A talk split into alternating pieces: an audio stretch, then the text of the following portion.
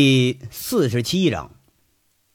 上回咱们说到啊，杨伟拖着周玉慧出了险境了，这就一路驾车飞快地离开了小区。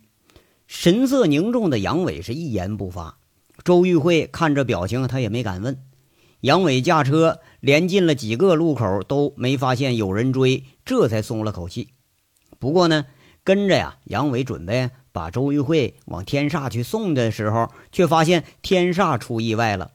杨伟这一惊之下，再结合张东猛被人干残废，周玉慧遇到袭击这一串的事儿，马上就醒悟到了，这高玉胜啊，怕是要报10年前的那一箭之仇了。要是以杨伟的理解呀，这陈大拿和高玉胜虽然是都是黑白兼有吧，但陈大拿是黑少白多，起码他知道个节制，而高玉胜就不一样了。你看看他手下的这帮货啊，怕是白的少黑的多，真要细细的一推敲起来，除了半黑半白的茶楼的这个棋牌室的生意，高玉胜基本上就是个黑道人物。真要斗起来，陈大拿估计讨不着什么好。而周玉慧在这个坎儿上去谋人家东西去，那说句不好听的啊，就是俩字儿，那叫找死。杨伟一琢磨啊，把车就近停在了泽州路尽头一个加油站的附近。他一直默默在这等着，偶尔啊接了几个电话，最后终于做了个决定，他发动了车，径直朝通往省城的高速公路开了过去。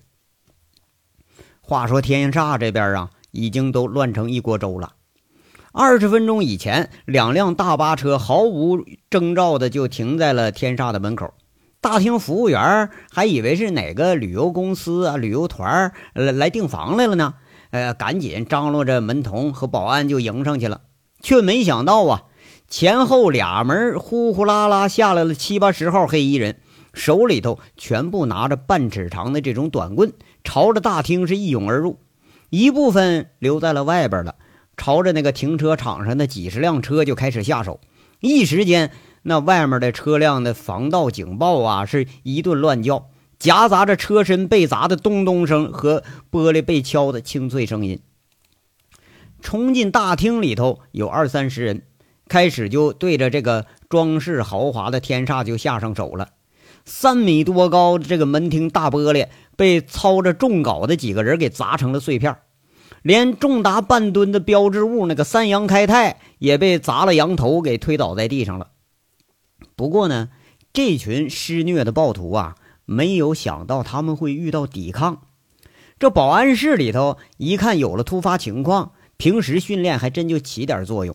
步话机这么一叫，门厅、楼层、餐厅、后院30多名虎盾的保安操着家伙全部向大厅冲了过去。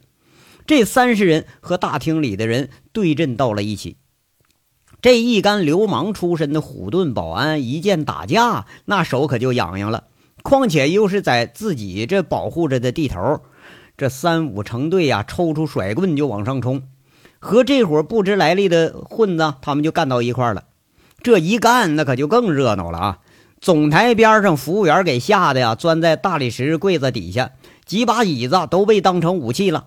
那4个大厅保安轮着椅子挡着铁管，打急了抱着电脑显示器就砸。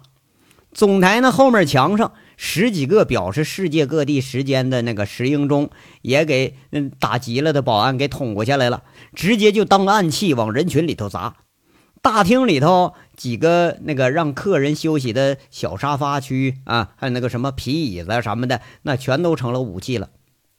大厅里是棍影翻飞，惨叫连连。30名保安逐渐围成了一个小圈子，有进有退。这袭击的人没想到居然在这儿他没讨着便宜，不过呢，跟着就有人喊着来帮忙了，这形势就开始逆转了。外面砸车的听到了求援，这一进大厅人可就越来越多了，上百人对30人，那打的是更热乎了。那大腿让人给敲了的，脑袋让人给砸了的，被人踢了下阴的，直接干翻了干晕了的，那是躺了一地。毕竟这是寡不敌众，毕竟啊，人家那是预谋已久的。30名天煞保安无一例外被给打伤挂了彩了，一会儿功夫那地上躺了一半。跟着呀，就听那个门外面大巴鸣笛了，这群人那是毫不恋战，一声呼哨，一群人扶着伤者，背着被打晕的，呼啸着扔下一群保安，四散就逃上了车。110出警赶到天煞的时候，被眼前这个景象还真给吓了一跳。哎，门前一溜停着那个好车呀，玻璃也被人砸了，车身的也被砸了，被划了，那个车还在那响着凄厉的警报呢。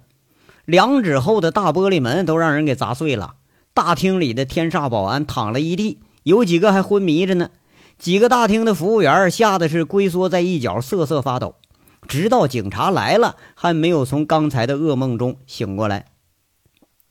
天煞的袭击呢，杨伟却是已经目睹了一部分了，而从电话里头还得到了一个更让他吃惊的消息，那锦绣同时也遭到袭击了。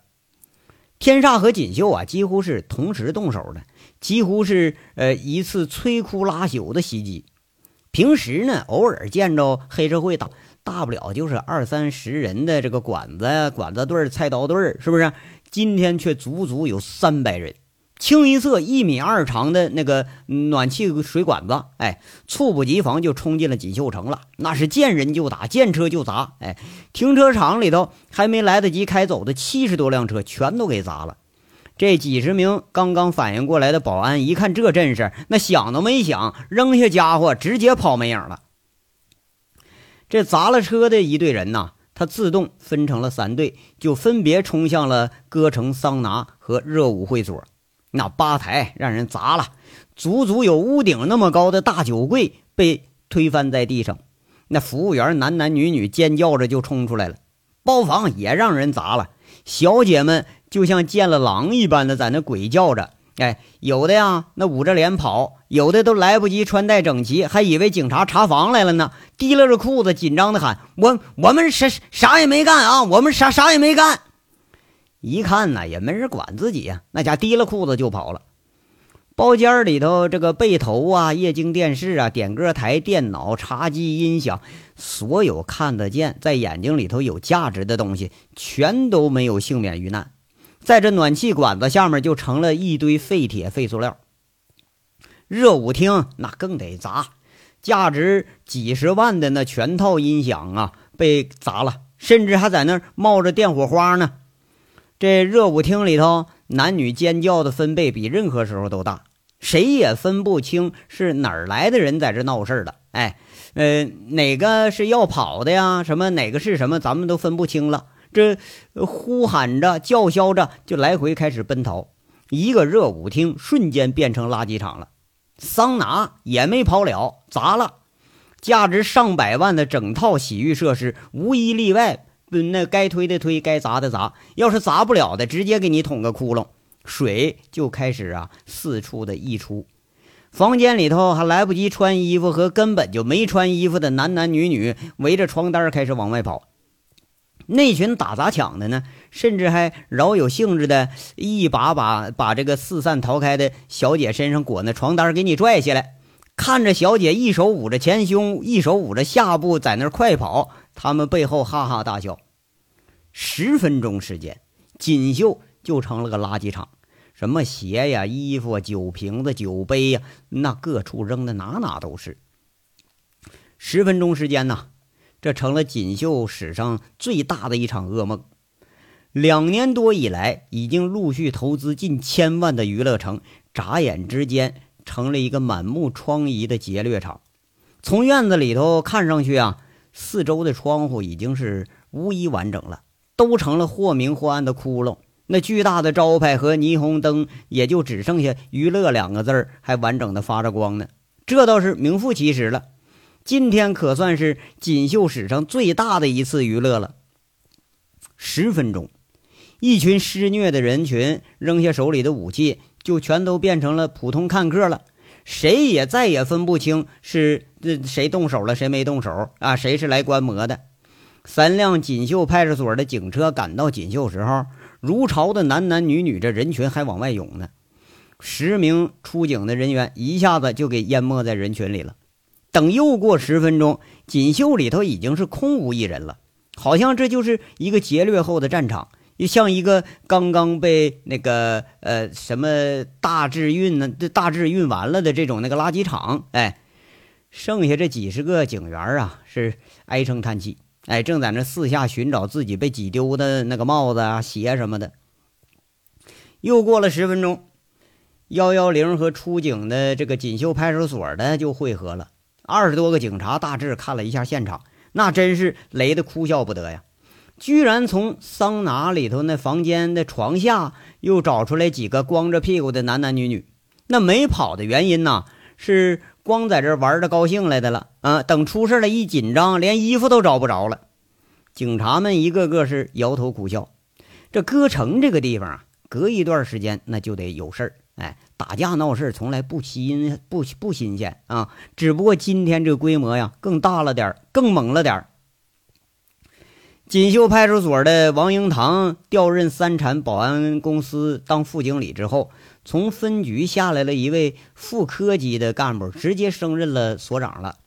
据说呀，这个所长姓皮，叫皮爱军，上任3月就得了个爱扒皮的绰号。哎，原因呢，就是把开发区周边的利钱给涨了1倍，而且呀，他还好说白吃白喝白拿白嫖。不过这人呢，他也有个好处。哎，什么好处呢？拿了钱他肯定帮你办事，哎，得了好处肯定他保你没事。那上任呢这几个月倒也没出什么大事。今天皮爱军到现场一看，他大致了解一下，发现啊没出人命，也没人重伤，这总算是长舒了一口气呀。只要说没有命案，你就让他们折腾去吧，是不是？回头啊逮住这闹事的和歌城老板，再给我狠狠的整这帮狗日的！他妈的，你敢在我地头上闹事？阴谋这个东西呢，它从来就不是孤立存在的。杨伟知道了锦绣和天煞的事儿，却不知道啊，拴马村还有一场更大的阴谋正在实施着。拴马村1号警侧2公里处，2个黑影啊，悄悄地潜入了火供品仓库。哎，在这个煤矿上啊，一般都把火供品仓库设置在远离矿井口的地方，派专人在这看管着。趁着管理员往那个矿井送炸药这么个功夫，这俩人毫不费力撬了门，钻进了满是炸药、雷管、导火索的仓库里头。一个黑影在那问：“三哥，这地方多少炸药啊？”你看到屋子里啊，堆了个半满，这东西一看是不少。哎呀，不少，得有个70多箱。这一个黑影大致看一下，看了这几垛，他都不用数，大概就知道有多少了。那这么多，炸出来得是个啥样啊？俩人一边说呀，一边就开始拆箱布置了。这谁他妈知道啊？我也没炸过这么多呀。反正啊，一会儿都能看见，快点了啊！赶紧，每个垛子都留根引线。10分钟以后，炸药是布置完了，一箱引火的给接上了导火索，其中一个黑影扯着导火索，足扯出去得有100多米，然后一点火喊一句：“快跑！”俩人朝着山下的方向足跑了10分钟，才听背后震天响的一声轰隆隆的声音。这火供品那个仓库啊，就像一团燃烧的火山四散裂开，脚底下的山地都能感觉到一阵阵的震动。拴马村村民们一听着声响，这一干矿工们赶紧起床往山上赶。就这时候，一辆载着人的摩托车飞驰着已经离开了拴马村5公里了。半个小时以后啊，陈大拿得到了最让他担心的一个消息。拴马村1号井火供品仓库爆炸了，10个人受伤。来不及处理天煞和锦绣的事儿，陈大拿跟着李林和大刚驱车直接向长平赶了过去。咱说另一面这个天上人间第6层的 VIP 包间里头，处理完一干事宜的史更强来到约定好的这个地方，他敲敲门，听着里边说话，他轻轻的呀拉开门就进去了。这刚刚做完按摩的人吧，起身摆手，2个女按摩师很知趣，这就退出去了。哎呀，小史啊，没出什么意外吧？高爷，锦绣这边挺顺利，没啥问题，监控录像我们也给毁了。天煞这边麻烦，这里边冲出来的保安呐挺难缠，我怕出事就提前把人啊都给撤了，监控估计能录下来一部分。这史更强啊在这说着呢，他非常奇怪的是啊，这老板高玉胜很反对用电话用手机来通报消息，很多事都得面对面的来谈。啊，有咱们的人吗？高玉胜穿着浴衣坐在沙发上，示意史更强坐下。啊，没有，都是古建军和赵三刀找的没黑子。史更强边说呀边给老板点了根烟。啊，那更好，让他们慢慢查去吧。这些人安排妥当了吗？啊，一部分已经走了，走不了的都发了钱，分散到各个歌厅、桑拿和洗浴中心了。明儿一早啊，估计就都离开凤城了。史更强啊，他在这赶紧汇报，这砸场子的事儿是他干的，那干了都不是一回了。不过这次是真过瘾呐，砸的是凤城最大的两个厂子，光人就动用了500多人。挺好，这事办得不错呀，辛苦你了啊，小史。哎，高爷，这还有个事儿可是没办好啊。什么呀？那个姓周那娘们跑了。跑了？怎么跑的？我不知道啊，我们进去的时候杨东他们4个被放倒了仨了，哎，现在还没醒呢，剩下一个没找着，哎，反正都伤得不轻，这是个老手干的呀。真的呢，手下居然有这种人，不应该呀。不是个留学生回来的吗？还是个女的呀？高玉胜一下子眉头就锁住了，他往后捋了捋自己很有型的大背头，说一句：小史啊，这人不管怎么样都得找着，不能让他留在咱们眼皮子底下，实在不行啊，你们直接处理了吧。高玉胜直接做了一个单手下切的姿势，那意思啊就是灭口。我说高爷，那个钱玉玉那娘们儿怎么办呢？现在那留着她可是个祸害了。史更强在这征询一句，不过意思已经是很明显了。高玉胜一听这话，他就叹了口气。这个钱玉玉呢是自己的按摩师，哎，有时间呢高玉胜就来这个天上人间，哎，没时间呢就叫人专车接这个女按摩师到自己家里头。他没想到啊，给自己足足做了2年的这个女按摩师，居然会被张东猛给收买了。趁自己脱衣服按摩的时候偷那储存器，那亏得是装着报警装置呢。这东西一离开身边5米，那就会自动报警。